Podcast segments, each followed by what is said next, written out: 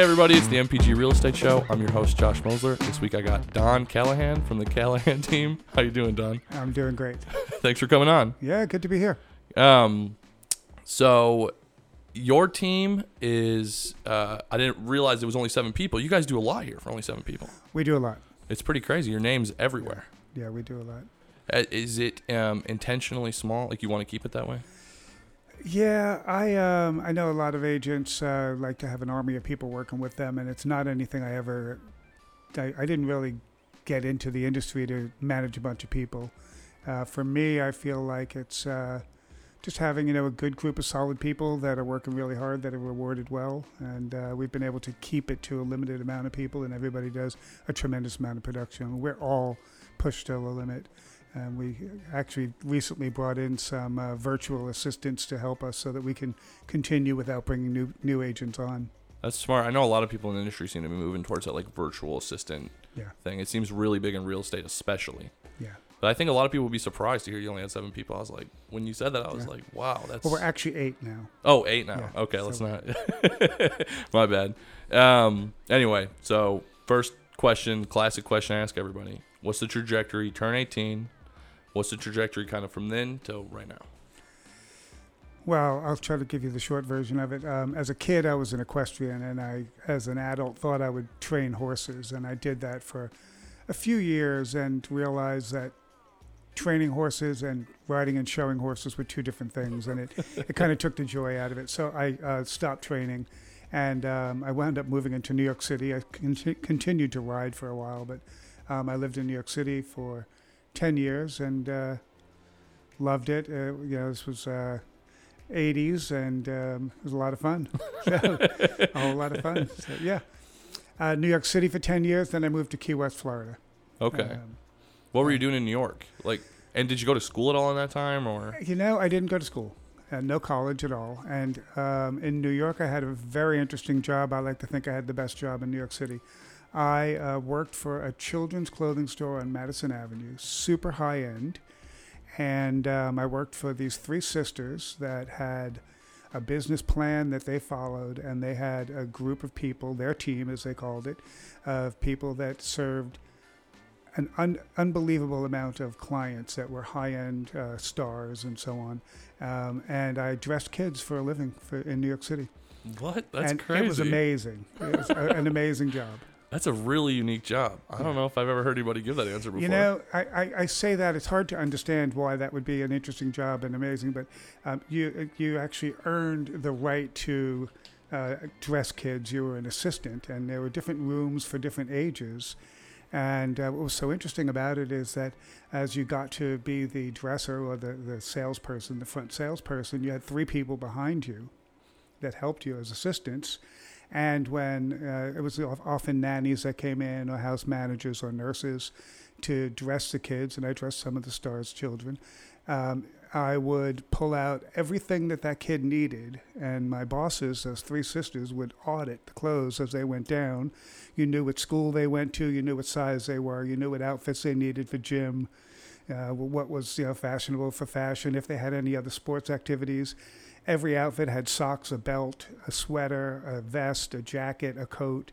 So every single outfit had something different to it, and we would, and this is again in the 1980s, we would send people out with three, four, five thousand dollars worth of a, a wardrobe for a season for a child, oh my god, that's and insane. I worked on commission. So that's the beginning of my real estate career. so when you left there and went to Key West, is that what you did in Key West? And would you would you go right into real estate in Mm-hmm. Key West, or what were you doing in Key Neither. West? Well, I, I worked in uh, real estate in Key West in a different capacity. I um, worked for uh, uh, some people that own vacation rentals. Okay. and I was like the concierge for their guests. And when people uh, checked in, I would check them in. I would get them bicycles. I would get rent them a car, set them up to go out on uh, excursions. Um, I managed the houses, the cleaning people, the repairs, all that sort of stuff. So I mean, that's a great niche to be in in Key West. I mean, you must have been really niche, busy. and yeah, uh, you know, I didn't have very many clients, but I did love it. It was a really great niche, and it was uh, an enjoyable job for me. What year would that have been? That was 1992 through uh, 97, 8 when I moved here. So pre-internet. Um, Pre-internet, so correct. how would you? How did people in? I feel like the internet has supercharged the short-term rental, vacation rental market. Sure. So kind of what? How did you find clients before? Like how would you advertise that to? Well, I didn't do the bookings. okay. Uh, but how they found clients, I imagine there were just a few rental management companies. You'd call the office, and they, okay. So it's just like in the phone book or whatever. And I yeah, I'm pretty sure that it was, that was it. Or Okay. repeat clients. okay, I got you. Okay. So they were all high, were they all high end or? No Oh, okay. Just like regular, Just regular run of the mill. Apartments. One of them was a studio. You know, one of them was a house. And then you stopped doing that. I well, you talk about there was no internet, so there I was living um, in Key West, four four hours away from Miami, the next biggest town, and I was coupled for the first time in my adult life, um, and looking to kind of, you know, just settle in more. And I realized I couldn't afford a house in Key West, and I couldn't even find anything to furnish it with unless I wanted to buy it from Sears Roebuck in Key West. um, now, I was just getting tired of living there. My partner was also at a point in his life that uh, we kind of wanted to settle down and thought we'd move somewhere coastal in Florida. And uh, that didn't happen. We found and stumbled upon Savannah, Georgia. So Okay. So you guys both move up here. Moved up here, and um, almost immediately I started in real estate. Just uh, you know, I mean, people have asked me in the past why. I, I don't know. I think that I well, I I was obsessed with Savannah. Obsessed with uh, architecture, obsessed with the city. I thought it was absolutely one of the most beautiful places I'd ever been, and I'd traveled around the world, and um, I didn't expect that I would live in a place this beautiful. Um, so after going through the purchasing process, I thought, well, I'm not exactly sure what I'm going to do. We moved here with the intention of opening up a uh, cafe. And, you know, in Key West, we've, we had scooters and so on. So we brought all the scooters up and thought, we're going to have a delivery business in Savannah, Georgia. We're going to kill it. We're going to have healthful food. and we're going to deliver it to people's front door on our little scooters. And I'm so grateful that didn't happen. So what kind of pushed you into real estate then? Was there like a moment when do you remember it, or was it just kind of like gradually Well, happened and fell into it? I, um, you know, I, like I said, I just became obsessed with it and took the course. And Okay. after I took the course, uh, you know, the, the, the, the process is that you have to hang your license with a broker. And um, I had been following real estate in Savannah, and there was one brokerage firm that had a lot of the listings that I was mostly interested in. Um, historic property that was derelict. That's what I'm drawn to.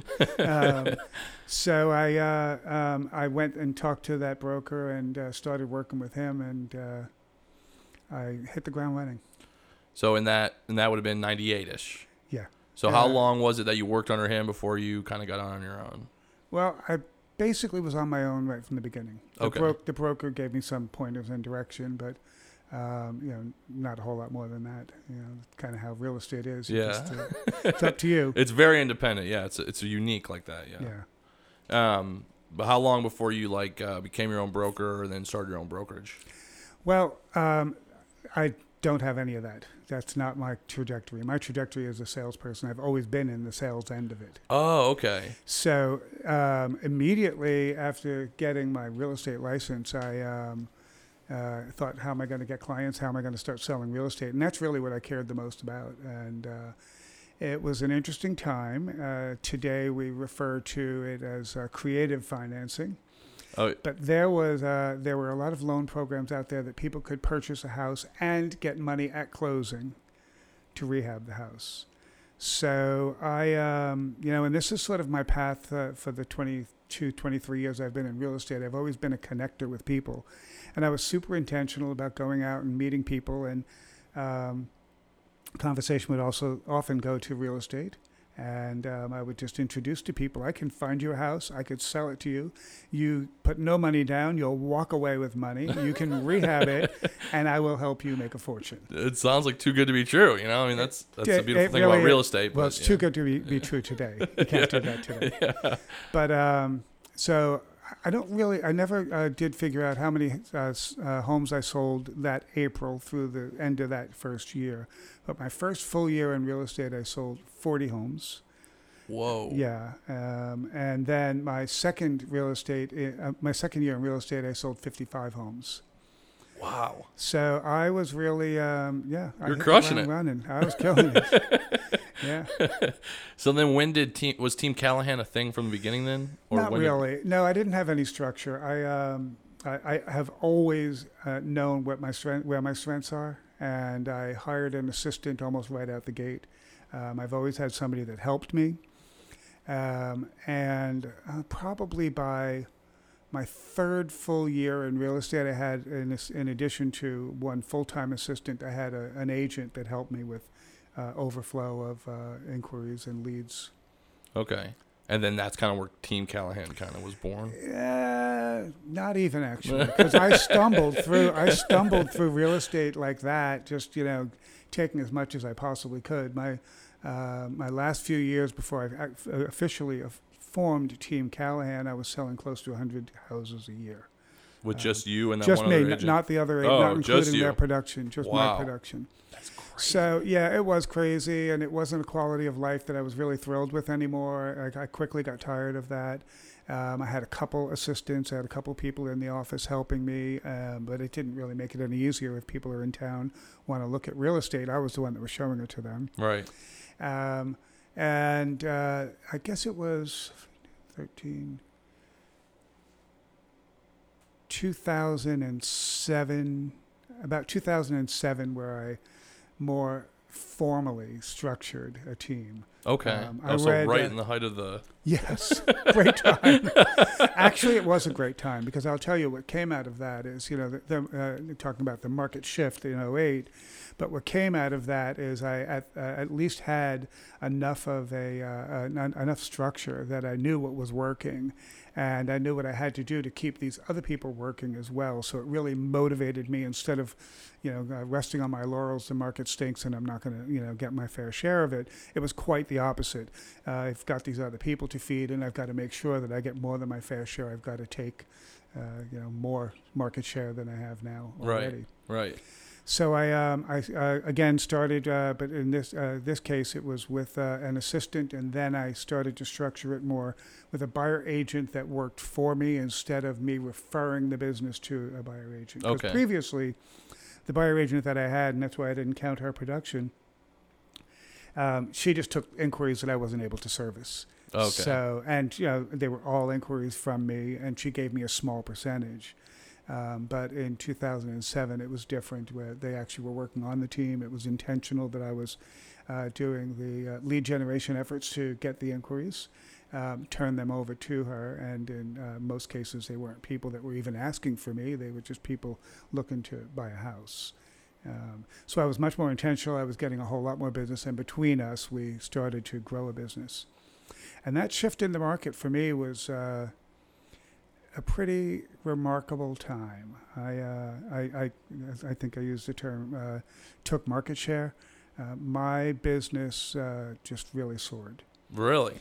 Yeah, it was an unfortunate time for so many people, but you know, I've always been of the mindset that the best service I can offer somebody is an accurate analysis of what it is that I know about the real estate market so they can then make a decision, uh, whatever it is that they want to do, whether it's to purchase or to sell a house.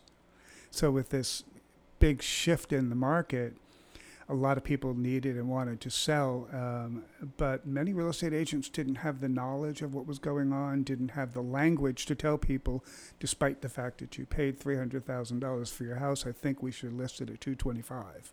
It's a hard conversation to have. Oh yeah, it's very hard. But you know, um, I was uh, very willing to be honest, and I would you know sit down and tell people, I hope that you're okay hearing the truth, because if that's the case, then you know we're here in this room for me to deliver the news to you, and what you do with it is your decision. So Was that upsetting a lot of people, or did people take it pretty good usually? you know, it uh, it did upset people, but uh, most of them did take it pretty good, and they certainly didn't take it out on me because I wasn't responsible for the market, and I knew that in my heart. And sometimes I'd have to have you know a little bit of prayer and meditation to reflect on that, going into an appointment or walking out, you know, because of how people uh, reacted. But yeah. uh, but I you know I knew it wasn't. Uh, it had nothing to do with me, and I really knew that people needed to know that. It was unfortunate. I'd watch other agents, you know, stick a shingle in the ground and list it at the price that you know that the uh, the the homeowner paid for it plus a few dollars because they wanted to please that individual, and it would come back around to me. You know, six Yeah. months later when the listing expired.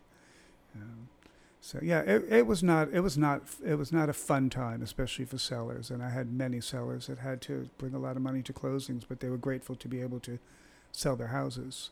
At least get rid of that. Yeah. Yeah. So, um, did you do any? So I know you own some investments around town too, right? Yeah. Did you? What point did you start investing? Were you investing right from the beginning, or did that start when the market took a downturn? Right from the beginning. Right from the beginning. Yeah, my first year in real estate, I bought uh, two investment properties, and I, at that time, I had uh, a naive mindset: I'll buy as much as the bank will allow me.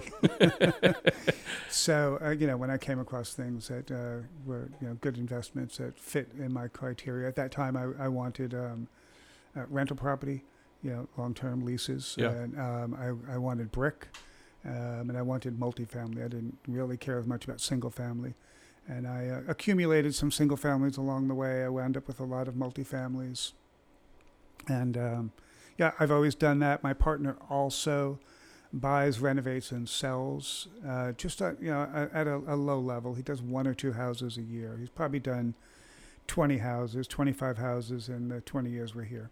Okay. So you guys are both kind of in real estate, at least a Mm. little bit. He dabbles a little bit. Yeah. Okay. Well, he does that, you know, uh, uh, rehab for resale, and he also does um, uh, vacation rental.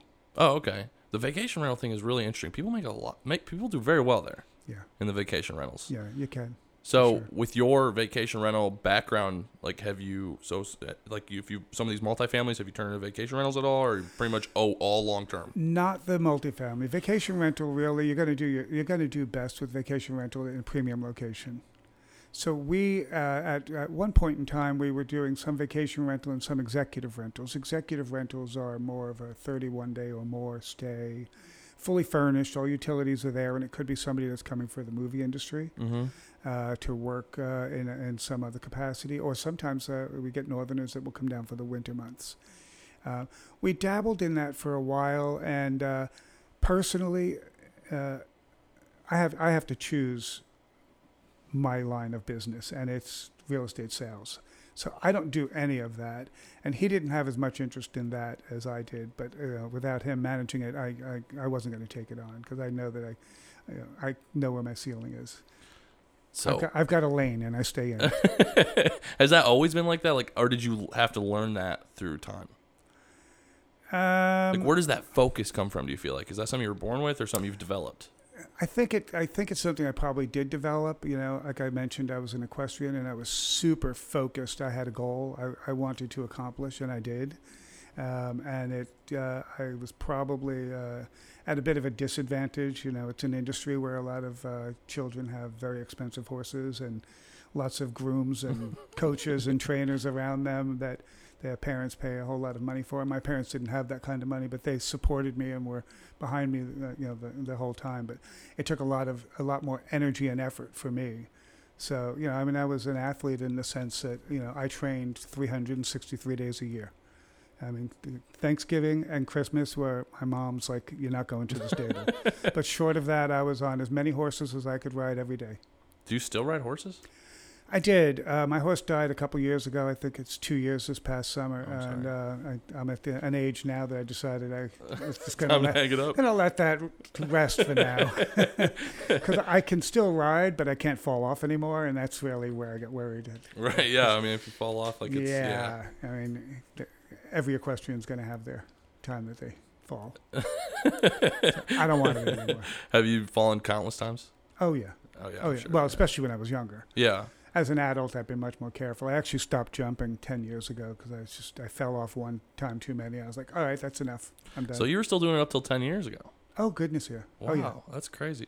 Is there? I don't know that much about equestrian. I don't know that much about riding horses and showing all that stuff. Is there a pretty big market for that here in Savannah? Like, is there a lot of people that do it? I also don't know a lot about it. I Oh, was in- you know, when I moved to Savannah, it was completely different for me. It wasn't about showing. It wasn't about anybody else. It was just about me and my horse. And uh, so my horse got older, and to the point, obviously, he died a couple years ago. He was 32 years old when he died. That's Actually, he was crazy. 33. He- Uh, a Is that normal for a horse? No, well, how old does a horse normally live? maybe 15. What? 15, 18, 20 is a really old horse. Yeah. And yours lived to be 33? Yeah. So you know, I mean, uh, I, I, I, I would go to the stable and sometimes just groom them and hand walk them, and I didn't care. Just to be around them was, was good for me. I didn't need to be up on them, and That's- I certainly didn't need to be jumping jumps. That's insane, though. 33. Yeah. And normal is 15 to 20. hmm What do you think accounts for that? Why? Just because Well- you took such, good- you think because you cared about him so much? He, well, I mean, I didn't have him all that time. He was owned by a woman that did take really great care of him. He was a um, a pretty well-known show horse in his younger day, and he had a chiropractor and.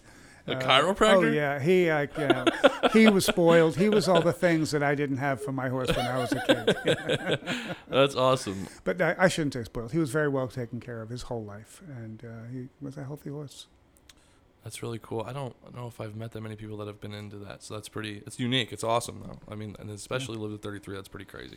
But that I think that that uh, that, that really uh, taught me at an early age uh, the importance of focus, and uh, you know I, um, I I still to this day I constantly am breaking down even the tasks that I'm doing. You know what could I and should I be doing, and what could somebody else do here that would free me up to do other things So you're constantly thinking about that. constantly. But I mean I do that on a daily basis with the, the tasks in front of me. How much time do you like? Does it? Because it takes time to do that, obviously, right? Yeah. Like, so how much time are you spending like breaking down your tasks to figure out? So I'm a big planner. Um, you know, a, a little backstory I'm going to mention. Uh, when we sat down, I, I talked about, uh, we, well, we, we touched on a little bit about most real estate agents. And uh, there are, in my opinion, two different types of personalities uh, for real estate agents. And there are those that are uh, much more outgoing and gregarious in the life of the party, and they do really well with buyers. And then there are those that are much more of a the planning type of personality that typically will do better with focus and marketing and representation for sellers. And I recognized really early on that that was the that was the angle that I did best at. And I'd say probably 15 years ago, that was where my primary focus was. And f- since uh, uh, I've been with Keller Williams, which is 14 years now, that has been my focus. I I almost exclusively work with sellers. It's very rare that I work with a buyer. Okay. So the the point there being that so I, I'm very very uh, focused on what I do on a daily basis. There's a great book called uh, uh, The One Thing. I was gonna bring that up. Yeah, the one thing. yeah, and uh, the, the the the tagline is uh, "What's the single one thing, and such that by doing so, all other things will not matter or matter less." Or something to that effect. Yeah. And I mean, that's like it. That's like my Bible. So in the mornings, um, I sit down and I uh, reflect on and, and plan uh, what my day uh, includes. And uh, so we- I call it prep.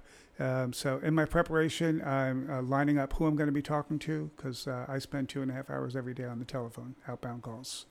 And it's, Every day? Every day. Just like Uh, clockwork. Wednesdays are a little bit difficult because I do have a team and I help uh, Yeah. mentoring and coaching on Wednesday. But other than that, I mean that's that's my work.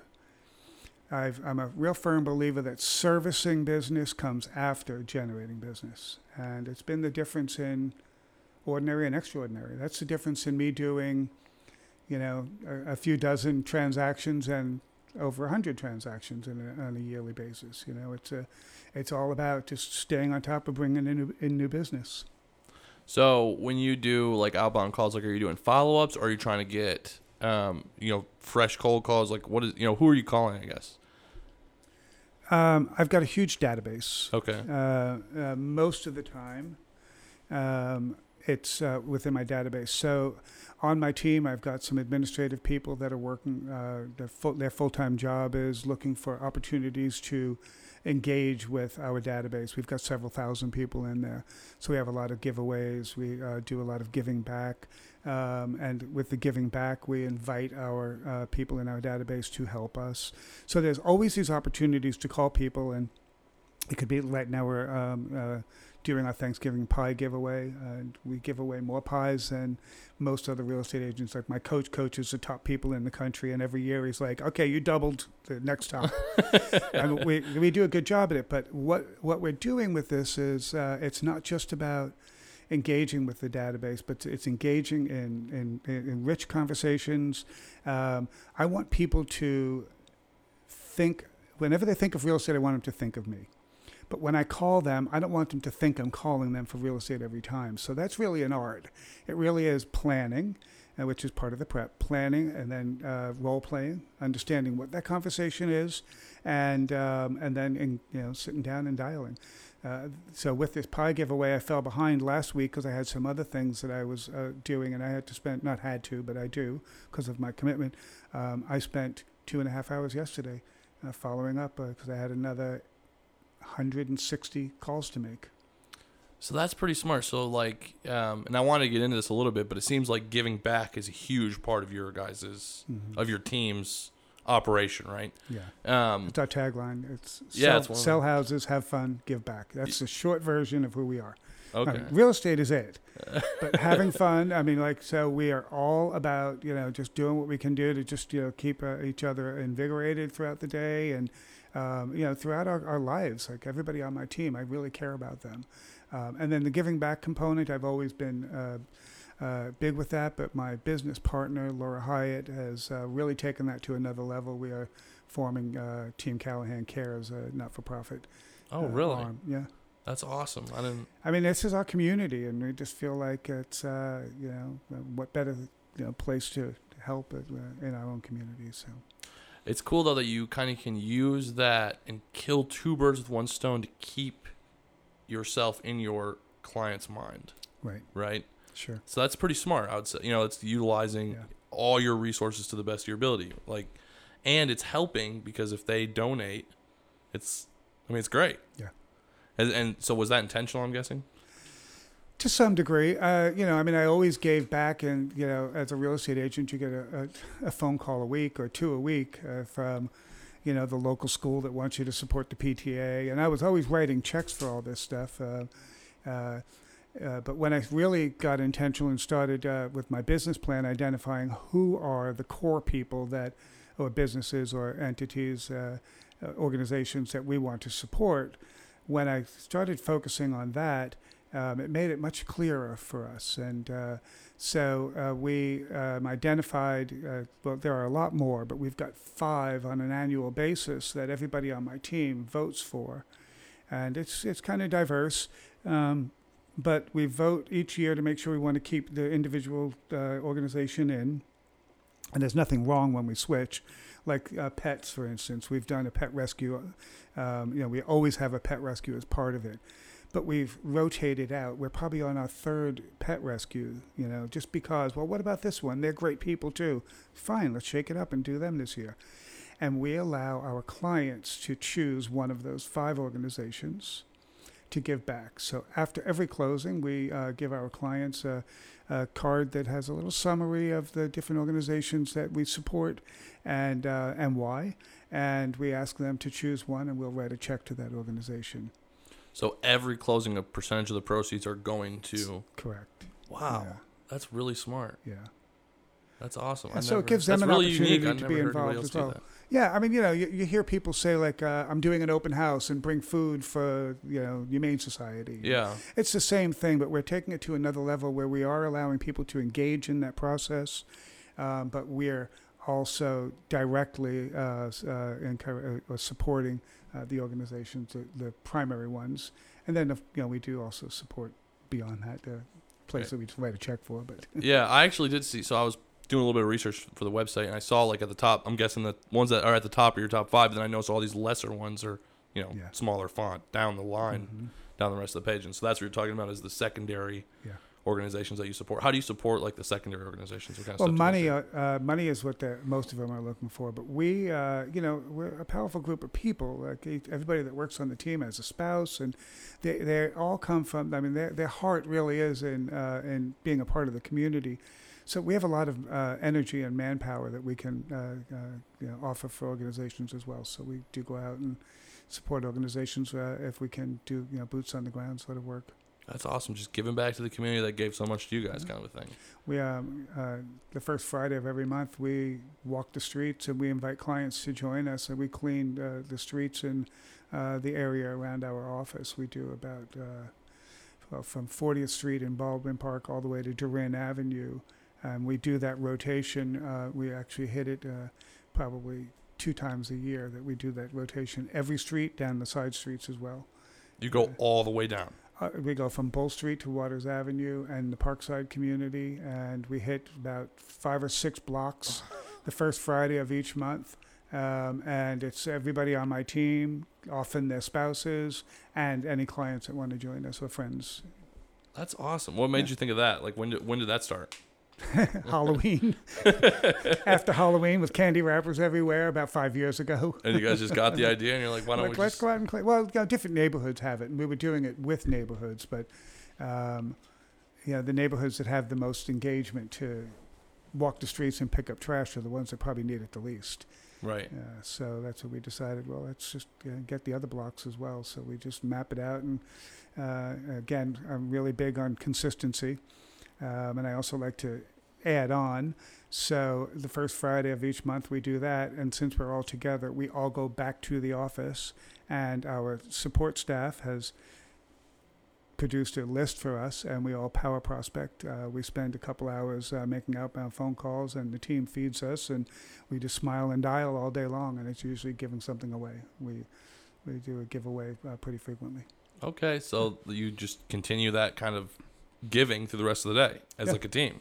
and and that's an opportunity that we're engaging with people in conversation that you know uh, you'd be surprised at how often uh, I mean you're a real estate agent and you're calling people that people are like hey my neighbor's getting their house ready for the market and I don't know if they've got an agent or not but you might want to call them and uh, uh, we walk away from those uh, those uh, marathons if you will with uh, names and numbers of people to call That's awesome. Two birds with one stone.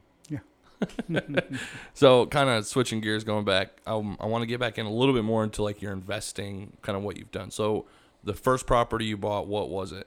Can you break it down? Do you know? a the- brick duplex a brick duplex. And how much? Do you remember how much you got it for? I remember it all.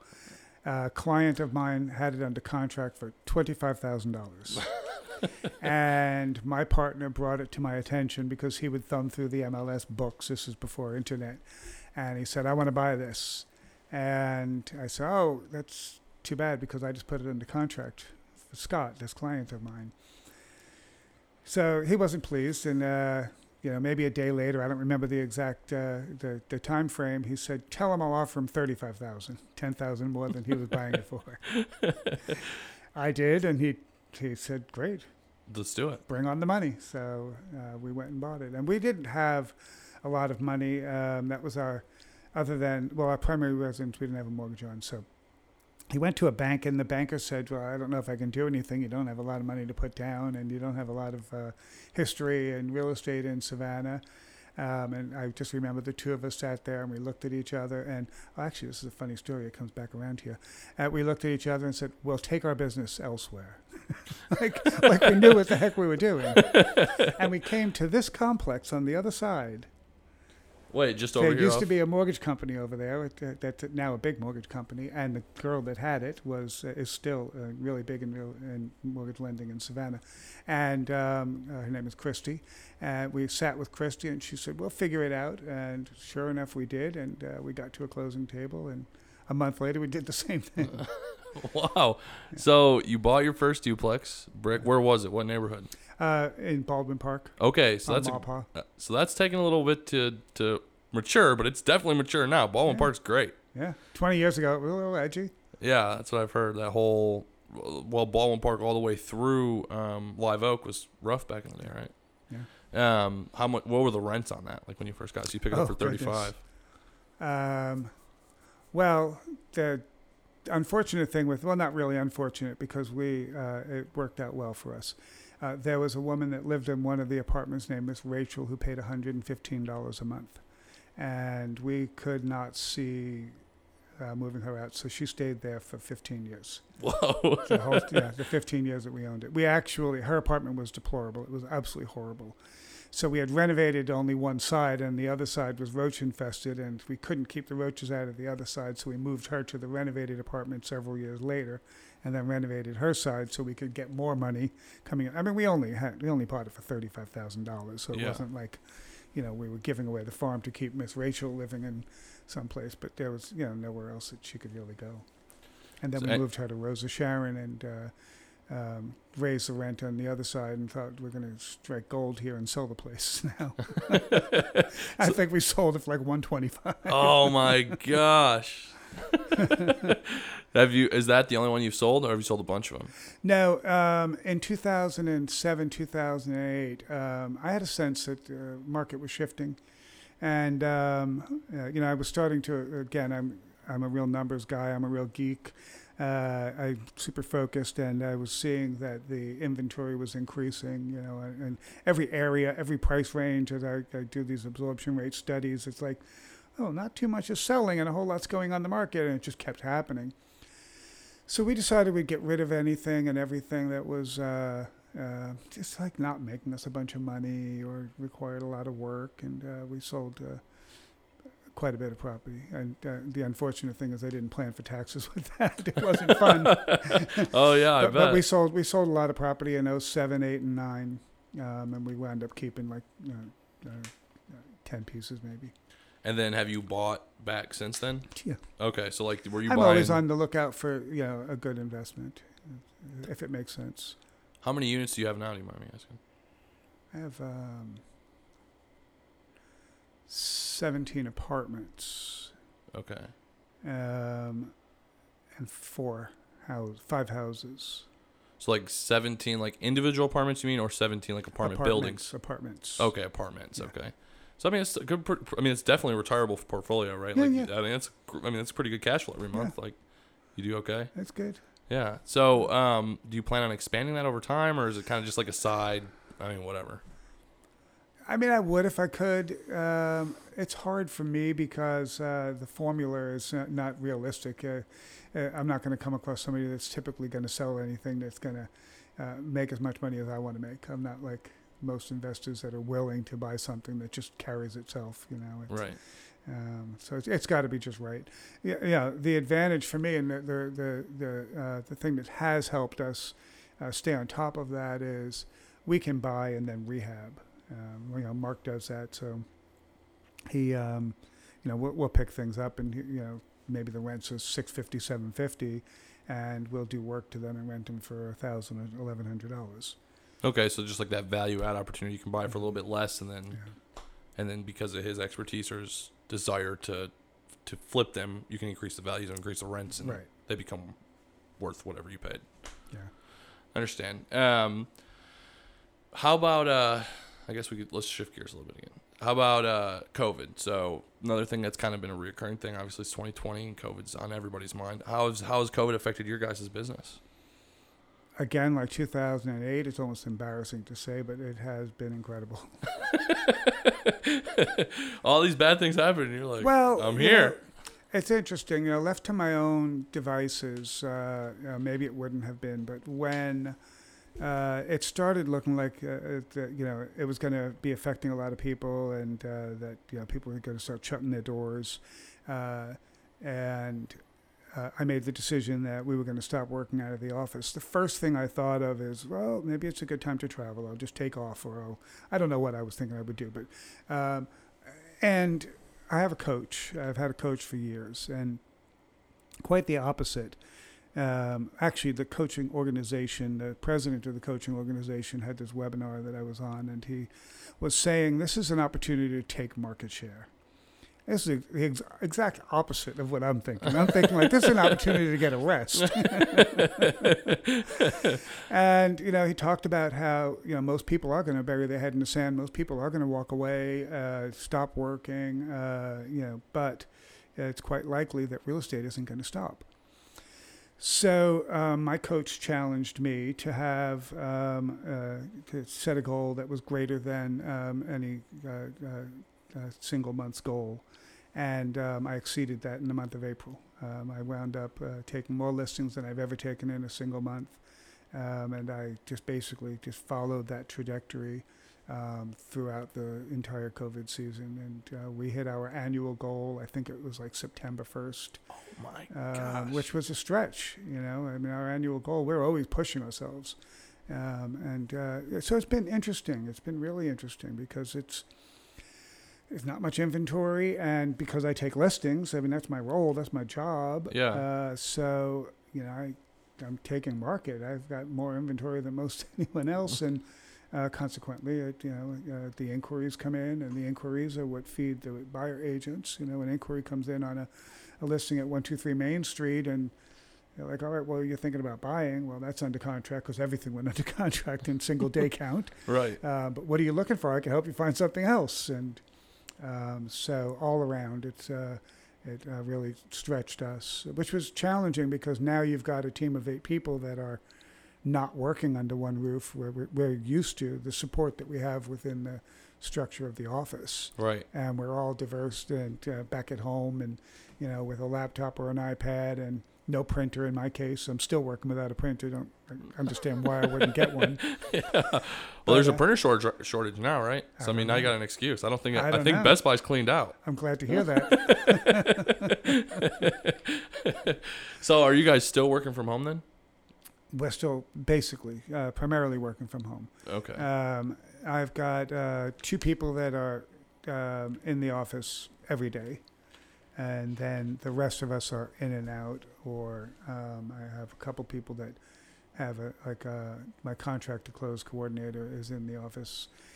I, at least one day, I think she might be up to two days a week. Um, but she's working from home most of the time as well. So what are some things that you've implemented to kind of overcome that challenge? Like, I mean, because you guys obviously still do team meetings and stuff, or you just zoom in, and Mhm. I mean, just as that was that a challenge to get through, or was it pretty seamless? Um, yes and yes. It was a challenge, and it, it worked out to be seamless. um, we, you know, we always had a huddle in the morning. I, I call it a stand-up meeting. So we get together every morning at 8:45, and uh, we stand around our whiteboard, um, which is uh, goal setting and goal tracking. It's a giant whiteboard where every day we just talk about, you know, um, uh, what our focus was the day before and what our results were. So um, we've got uh, have fun as a part of our motto there. Uh, so we, we make fun. We, we have a lot of fun with it, and uh, we've got different horses that jump hurdles and things like that. So um, the hurdles are um, houses under contract or listings taken, and um, so we track that. Well, we went virtual and did Zoom, um, which is fine. Uh, so each morning we're on a uh, Zoom meeting at 8:45, and then um, immediately following that we go into role play. I'm a real big advocate that it's uh, important to understand what your conversation is, be clear on the delivery of it, and then you can ad lib all the heck you want when you're on the phone. But if you don't know what the important components are of the conversation to have, if there's an objective, you're going to wind up missing out on it. So uh, many of our calls, and we are salespeople, many of our calls are include, you know, who do you know that's considering buying, selling, or investing in real estate? It's just part of it. Yeah. But it usually isn't just as blatant as that. There are other parts of the conversation, either leading up to it, following it, or the delivery of that portion of the message. And that's where role play comes in. We talk about it. We talk about uh, uh, challenges. Uh, we've got a, a wheel that we spin, a virtual wheel every morning, uh, what the topic is going to be. And it could be uh, an objection to a buyer signing a buyer brokerage agreement. Uh, how do you handle that? And then we all go around on our Zoom call. Just the, the sales team stay on for that. The admin team does their own. Uh, after our initial uh, morning meeting, we break up into admin team on their Zoom call and the sales on the um, role play. Okay. Um, on the role plays, that's I mean I think that's great. I think and I think a lot of sales organizations do that. How do you keep track of, um, like are you, are you keeping track of what is working and what isn't like in those role plays? So we have on Friday a mastermind, we call it. Um, but uh, on a daily basis, if there's something, uh, uh, we'll allow. It's very informal. I mean, uh, there's only five of us on that. There's uh, five salespeople. We'll uh, talk on that uh, call about the challenges that we are having, um, and then role play it, or uh, somebody will share. You know, hey, you know, I've just uh, you know, knocked it out of the park with this, or um, this is something I'm having a hard time delivering. So we talk about it as well as actually do it. Uh, we do keep a timer just to keep everybody on track. You know, we're not here to play. We're all business people. We want to get to work. Um, and, uh, you know, so we get to practice it, but we also can discuss it. Where did you get these different sales practice strategies? Like, where did you learn, like the role playing thing? Was that something that you took up from your job in New York when you were No. doing sales there, or how did you? I mean, Just reading books or Um, I think really it was my coach. okay? Um, oh, the and coach, and yeah. the different coaching that I do. Like I, I- I go to a lot of national seminars and um, I attend a lot of webinars that have different coaching strategies. And um, I've heard about it forever. Um, I went through, and actually everybody in my office has gone through an intensive uh, real estate course called Bold.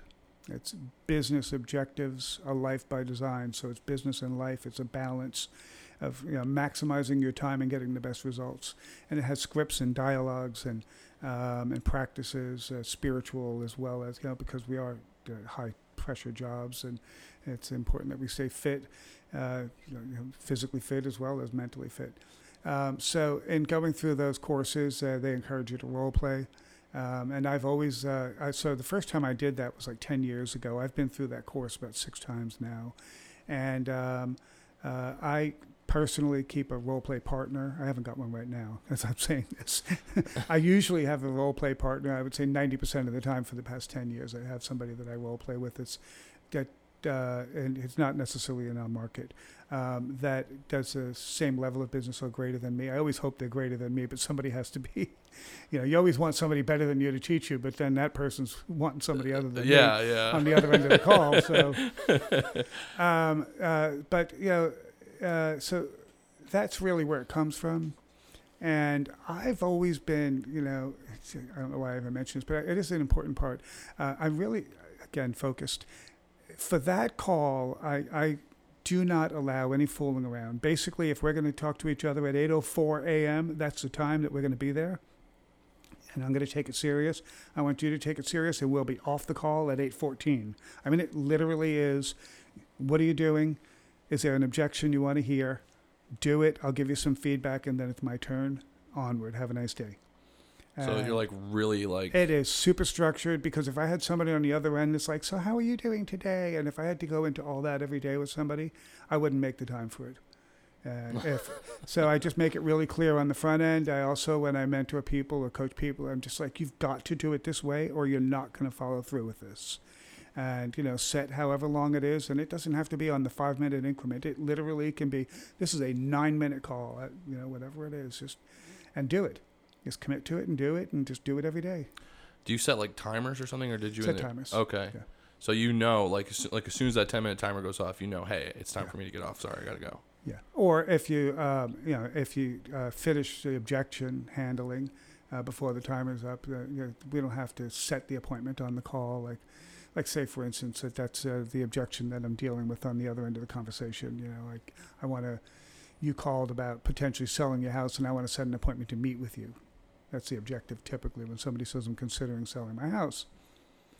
I'll role play that and then you know you get to a point that you're like all right uh, you know well that all sounds good to me i don't need to then go in is tuesday at 2 going to be all right with you Yeah. we can cut the conversation there Okay. And so I find this really fascinating because I think that probably one of my toughest struggles, I would say most people I meet's toughest struggles is time management. mm-hmm. So how did you learn to do that? Was that is that something that you have grown up with? Is that something you learn like along the way or i am terrible at it but i am constantly working at it every day seriously um, it's funny it's actually uh, almost a joke between me and uh, my business partner who sits in the office with me that i restructure my time management organizational calendars and so on on a very regular basis. Because it's like okay now this is going to work because it, the other one stopped working color coded just all those things.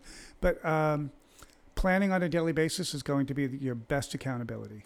If you sit down in the morning or when you sit down in the morning and you say at you know from this time to this time i'm going to spend some time i mean even i even have and i don't want to sound like a you know well i guess i do sound a little bit that way i mean i have uh, uh, meditation time every day it's like and i time it you but time it? I time it because I don't want to waste time, but I also want to get the maximum out of it. And I can sit there and my mind can be floating, and I'm thinking, like, I've been here for 20 minutes, I need to stop now, and I find out it's only four. Um, or, you know, sometimes it's 11 minutes, sometimes, you know, and it, it used to be more than that.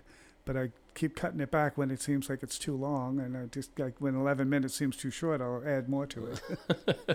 uh, but it, you know, it allows me to just uh, have the freedom to quiet my mind. Uh, my meditation is not about thinking about what I need to do. It is about not thinking about anything. It's allowing my mind to rest for 11 minutes. Right. Because I go from that into work, and my work is uh, prep. Uh, uh, I start with prep, and then I start with my morning meetings, uh, those those phone calls, and then I roll into. And my prep is what I'm going to be doing, who I'm going to be talking to in my prospecting. So uh, literally, what the conversation is going to be, and I really like to have it uh, consistent. it's best if I'm looking to generate new business for me to have a consistent conversation with the people on the other end, so that I'm practicing it with every person. Right. Um, so do you write out like a like a script? No, so I don't write it out. I usually like I, I'll role play it, but I I um t- I, I want to know uh, you know what's the objective? Yep. Who I'm calling? What's the objective? Uh, what the what's the message? Um, is there something that I'm asking for?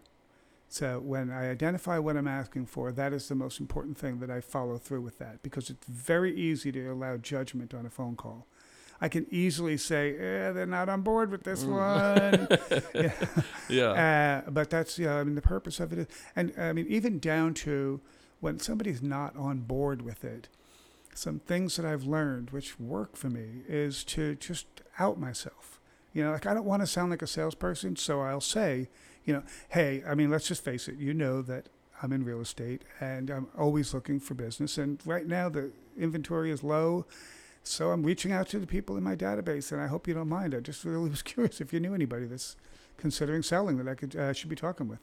And that conversation normally goes. So yeah, I mean, I just take it from being like, you know, I don't want to be a sales call. Right. But when I catch myself that I didn't quite get successful with the connector, yeah, I might just out myself and say, you know, hey, this is really, you know, I, I really just, uh, I'm really reaching out to the people that I trust and love and asking if they can help me.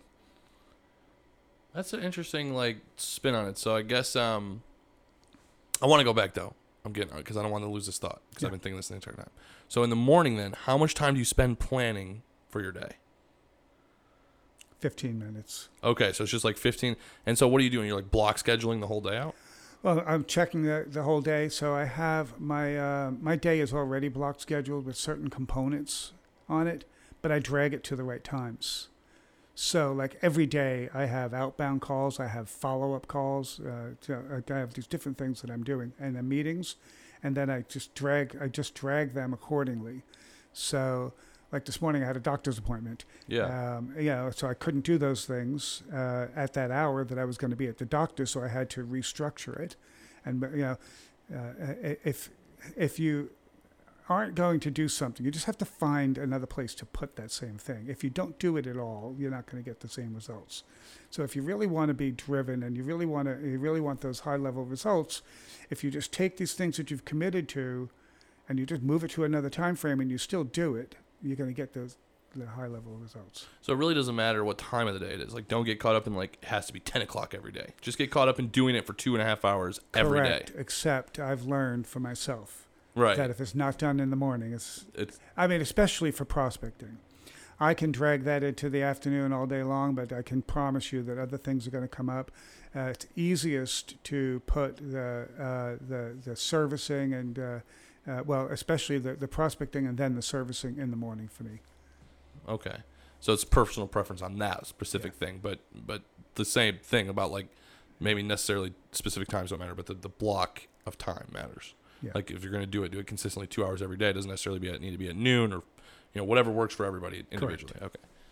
Okay. Okay. I mean, I never, I always, because I, I think about like uh, doing uh, block schedules and, or not think about it, but I do them. But it, it always seems like uh, things come up and I'm like, well, I don't know how to plan around that, you know. But I guess if you're visiting it every single morning, then that would be an easy way to rearrange your day to fit what you need. That makes sense to me. Yeah, I never and heard if, that before. If you squeeze something in, you just move the next appointment. Like if you treat the appointments with yourself like you treat an appointment with you, uh, I mean with somebody else, then you'll be fine. So like yeah, I knew I needed to be here at a certain time. I couldn't not be here at that time. I mean that's not negotiable. So if I wound up at my doctor's appointment running late, you know, I, I had a I had a gap of time between here. That would have just meant that my lunch is going to be shorter, you know. Right. So, or I'm going to eat lunch at another time. You know what I mean? So Yeah. It's just like so you just have to move it around. You can't just not do it. Right. Don't get so rigid that you just don't do it. The first thing that, that a lot of people do is they they uh, disregard the appointments with themselves, and that's for me. It's not just, uh, especially business. It isn't just for me. It's for my clients. You know, like my prospecting is around getting business for my listings. I call other real estate agents. If I'm not doing that, I mean, this is why you hired me. You're hiring a real estate agent that's going to produce at a high level. Well, I produce at a high level because when I list your house, I'm going to call a bunch of real estate agents and talk it up to them. And if I'm not doing that, then I didn't do my job. And, you know, I mean, who else is going to hold me accountable but myself? But that's that's what has kept me at a high level, uh, you know, uh, uh, producing at a higher level than, than normal people, I think, you know, uh, because I have that commitment to myself and my clients. I keep definitely. I think that that's a that's a good one. Like I, another one I heard was um. I don't know why this is bringing this to mind, but I had, had uh, I don't know if you know Win Martin. Sure. So he was on earlier uh, a couple weeks ago, and he had mentioned that we were talking about work-life balance, and he had mentioned that his his spouse had brought up, why don't you make it like if I'm scheduled in at a time, like you're supposed to be here at six, just treat me like a client. Like you wouldn't not show up at six, right? You wouldn't be late Right. for, and I guess that makes sense if you go back even more micro for yourself. You know, if you just treat yourself like a client, like you just said as well. Yeah. I think that makes a lot of sense. You, I mean, you never make an appointment at two and not show up at two, right? Right. Yeah. Well, it is unfortunate and it's sad, but that's often where, when you don't fit everything in a day, where it, it sort of s- spreads into your personal life and that uh, that work-life balance. But it, uh, that's important too. I mean, I have that conversation with people on my team. You know, between everybody on my team, I'm talking about that at least once or twice a week. Getting work Everybody life has that challenge, you know, because we're all pushed to the max, and uh, uh, and it's important, you know. Like uh, if you're going to stay in the office and work until eight, nine o'clock at night, and you're going to go home and just you know eat really bad food and go straight to bed and come back early in the morning, you're not going to be at tip-top shape the next morning. And are you producing that next day at a level that would have allowed you to get out at 5:30 in the evening, or are you just going to be dragging but your bum around and at eight o'clock at night you're just getting out again because after everybody else left, you got your work done. you Yeah. know? Yeah. And everybody's, I mean, I've heard this before, but everybody's spouses are just as much on the team as they are, right? So if they go home and now their spouse is upset because they're not spending any time at home, that's going to negatively affect their pr- production on the team, right? Which will negatively affect the whole team. Right, Yeah.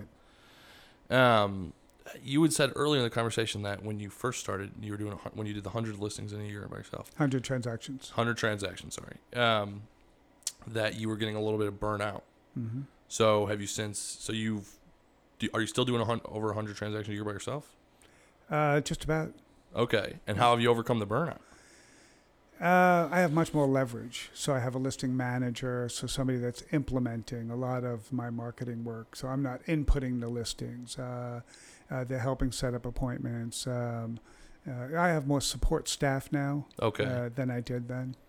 Uh, a whole lot more. I was doing everything then. You know, I mean, I was making all the decisions for the business and the marketing, and um, you know, I was managing a lot of people. Like I mentioned, I have a business partner. She really manages the team. I stay in my lane, and my lane is listing and selling houses. That's it. And I, I, I've really simplified it now. I just keep getting narrower and narrower and narrower, and now it's the narrowest because. Um, you know, I, I do want to continue. I want to stay in production. Um, but I'm 62 years old. Uh, think- I want to stay in production at a high level. yeah, Uh, there are some things that have to give, and so she really uh, she conducts most of the one-on-one meetings with the, the staff, um, and she runs the team, and she's the one that helped me with business making decisions on marketing, um, hiring, all that sort of stuff. Uh, she does all the initial work, and then I come in and do the final the, the final couple interviews. Is the partner you have now the one that was originally working? She's with been with me 13 years. Okay, thirteen years. Yeah. So and and we're immediately like as soon as she joined? Did you guys were you guys business partners from the beginning? Like since Not from the beginning, but she is um, v- really responsible for so much of uh, the the success of my business, and I noticed that early on that she had that ability. She wasn't out to get into real estate; it was not her trajectory. She really never saw that.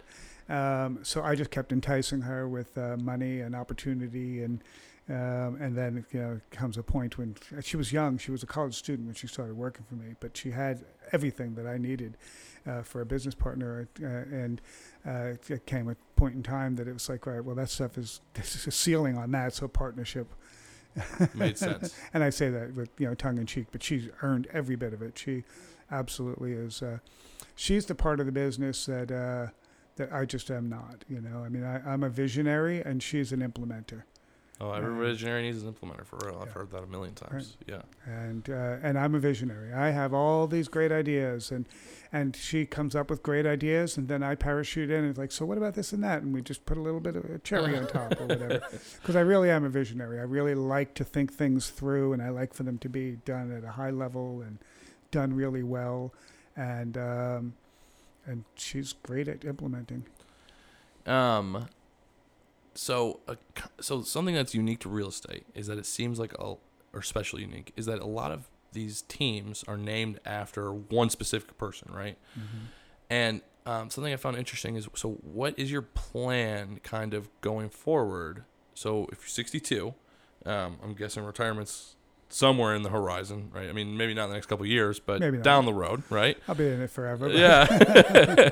but so like you're I'm guessing legacy you want to leave this behind and Laura's going to keep running it or whatever. However that works out. Certainly in theory, yeah. Um is it tough having like Don Callahan as like the brand on the, you know? Um, yeah, I think I, I've gone back and forth with that. So it what it used to be, it, it started the Don Callahan Real Estate Group. It's now Team Callahan. So that that is a little bit different. Okay. Uh, it's been Team Callahan for a while now, just a few years.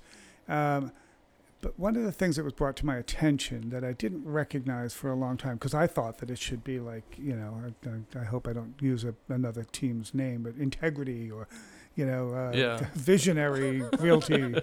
um, I wondered if that would be the, the, the, the best angle. And um, uh, my coach brought to my attention that most of the time, real estate is a one on one relationship and I am, as they call it in uh, in, in my world, the rainmaker. The rainmaker is typically a, an individual that's responsible for the business for a team.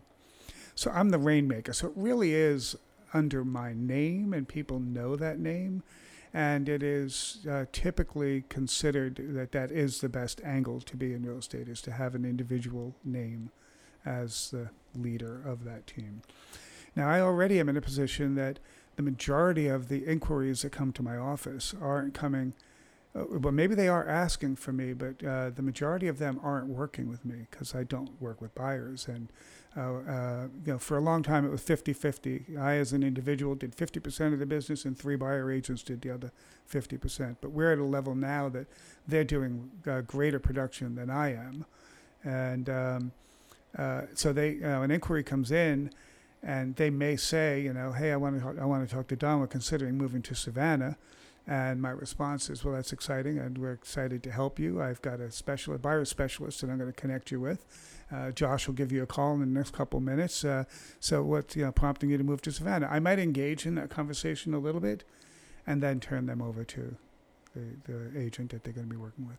Does that usually go pretty flawless or do people ever get like upset that they don't get to talk to like the Dan, the, the Don Callahan? Rarely. Uh, I mean, even friends of mine. You know, I mean, I've been in the business so long, and uh, uh, forty.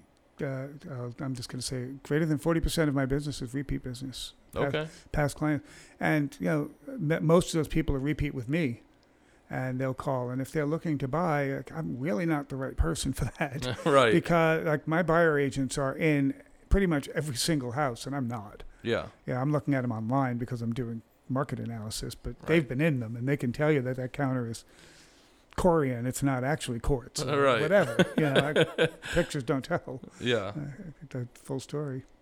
So and I mean I guess like the hard conversation would be like you know, or not really hard, but like I'm not the best for you. Like just being honest with them, right? Like Mm-hmm. you're not going to get the best level of service with me because I'm that's not my specialty. I'm the one thing is the one thing. And uh, you know, I mean, that's that's really what people are looking for. When people call Team Callahan, and and even if they've worked with me, they're looking for the level of service that I'm delivering. If I tell you that, that you, Josh, can do a better, if I you know, tell the the uh, inquiry that Josh is going to do a better job than I can do, I mean, that's what they're looking for. They're looking for the best service possible, and that's you know what I'm going to deliver. That makes a lot of sense. Um, what do you do for like furthering your education? As far as like, is there any books that stand out in your mind or um, podcasts that you listen to regularly? Um, well, we read a book a month. Well, I shouldn't say a month. We go through. We are constantly going through a book as a team. Okay. Um, some of them are um, uh, like right now. Um, we're reading the Four Agreements. I think this is the third time that we've been through the Four Four Agreements. Have you not read it? No, never. Next gift for you.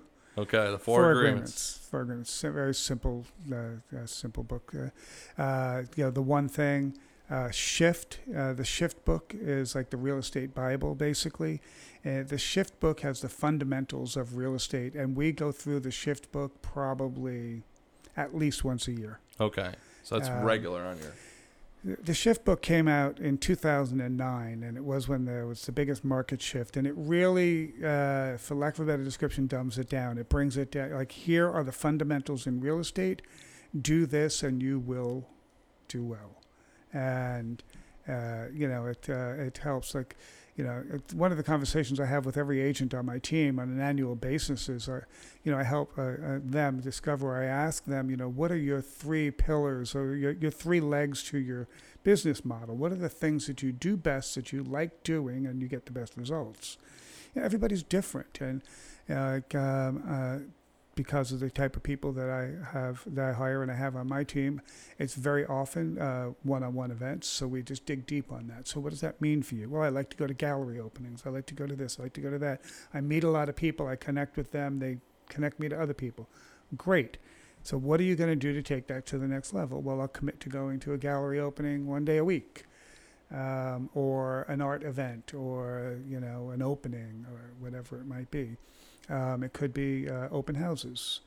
Uh, a lot of, uh, especially buyer agents, are really good at uh, open houses. They connect with people that are coming in the door, that are considering buying a house. They might not have an agent, and they're really good at making that connection. Okay, well, you can only make that connection if you're going to be at an open house. Right. So, what's your commitment? So, I help them uh, understand the fundamentals to their business, and that that shift book really brings it down to. I mean, it literally spells out like these are the different efforts that you, that you can put in as a real estate agent. It's not a whole lot more than that. You know, you get real estate agents. They're like, I'm going to go and I'm going to put a billboard somewhere and like just you know, all these big ideas. But you know, this has the, the basic ideas, and you, you could literally go to it and select a few, circle or highlight them, and uh, implement them, and it will help uh, have a successful business. Do you feel like in 11 years, um, do you feel like in 11 years there's anything that's expanded, or you think it's still pretty? It's like, it's still just as relevant 11 years ago as it is today. Like, are there things maybe that you can do now that don't fall in those criteria now? You feel like? Well, the obvious is print ad. You know, um, for the, those people that are that are in print ad, uh, they don't want to hear it, but um, it just doesn't work. You know, I mean, it's not the. I shouldn't say it doesn't work. Uh, for the amount of money it costs to have your name or business name out temporarily for a limited audience, you can get so much more exposure that it uh, you know that's something that's different and uh, you know in in uh, MREA I mean not MREA the um, the shift book they do talk about you know uh, having print ad.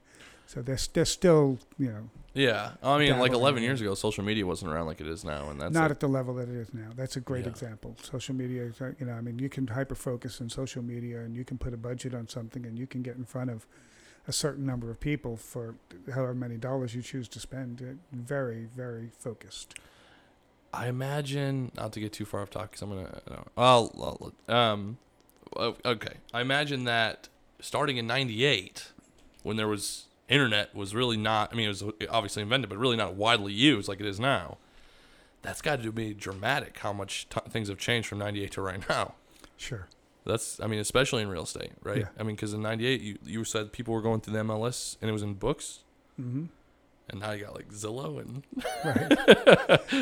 yeah, yeah, Has it made it easier? Like, do you feel like having to do all that extra back in the day has made it easier for you now, or oh better? hell no. Oh hell no! Oh no. The word, uh, the opposite. You know, it was it was uh, it was very focused. There were like you know two real estate publications and the Savannah Morning News. Where do you want to put your ad? yeah. Okay, I got you. Um, it was a lot of money, um, and you know that those with the biggest ad got the be- the most bang and most, mo- the best results. I mean, I've got this uh, friend who's back in Savannah now. He had moved away for a while, a real estate agent whose name I won't mention, but um, oh, he was up and down in real estate, and he'd have one real estate closing and spend every penny he had for a two full page spread where everything was houses that he sold because he didn't have any listings. sold, sold, sold by so and so in X amount of days. And his phone would ring and he'd just pick up and start all over again. And it was just this roller coaster of a ride for him because of his spending habits and uh, his management and so on. But it was just comical to watch him. just like, oh, I've got to get an ad out in the paper because you know you could do it like in social media. You can go to social media now and you can drop as much money as you want and get in front of a bunch of people, and you're going to get some inquiries. Yeah, yeah, um, Or, Okay. or you know, Google AdWords. yeah. Or the. Google, yeah. Anything. I mean, conversion ratios are way down there, but so were they, they the same thing with the paper. The conversion ratio, you, but all you needed is a call or two. and it pays for it. Yeah. Yeah, yeah, definitely. Um, do you listen to very many podcasts? No, No, not really. sorry. It's okay. You're a book guy. Yeah. All right. Um, I want to like so one of my last questions I always ask, especially for people in real estate uh, that uh, specialize in buying and selling, is so day one agent. Uh, what advice would you have, like, or or even if you were giving yourself advice uh, the first day you started, what you know, what advice would you have for somebody in that position? Mm. Well, I'm actually going to say two things Okay. because I, I really think that the most important thing, especially any new agent can do, is get out and meet people and let them know what they're doing. Um, uh, and then the real estate advice would be have a plan. Have a plan. Like, what do you mean? Set out, a, write down a business plan. What am I going to do, and uh, when am I going to do it? So you know, a lot of real estate agents they see shiny things, as I call it. You know, like you can go and buy. You know, you can go to Zillow and spend a thousand dollars a month. You can do all these things that have a whole lot of supposed promise. But if you actually put a pen to paper and you're in- intentional about having a plan, uh, it probably is going to include things like I should probably build a landing page on my website so that when people do come to it, I can capture their name and address. So the basics of real estate, if, if you're going to identify what you know what it is that you're going to do, and have that plan, you'll have the fundamentals. You'll have that platform that you can begin a real estate career instead of just spending money here, there, and everywhere else, and not being able to really capitalize on it. That seems like a good note to end on. Yeah. Thanks a lot. we'll have to do it again sometime. Yeah. All right, man. It. Take it Thank easy. you. All right, see ya. Hey guys, thank you again for listening this week. I just want to say that I really appreciate all the support, and um, you guys are you guys have been awesome. Please continue to to give me feedback and uh, reach out to me. I can be reached on my email, Josh at MoselerPerkinsGroup.com, M O S E L E R P E R K I N S Group.com. Um, shoot me an email or shoot me a message on Facebook. Also, share your favorite episode with me. Uh, tag me in it. If you could post it on your Facebook, find it, and just let me know. I'm, I'm really curious uh, what everybody's favorite is and why. So, thank you guys so much. And don't forget to hit that subscribe button and, and comment and like. Thanks so much.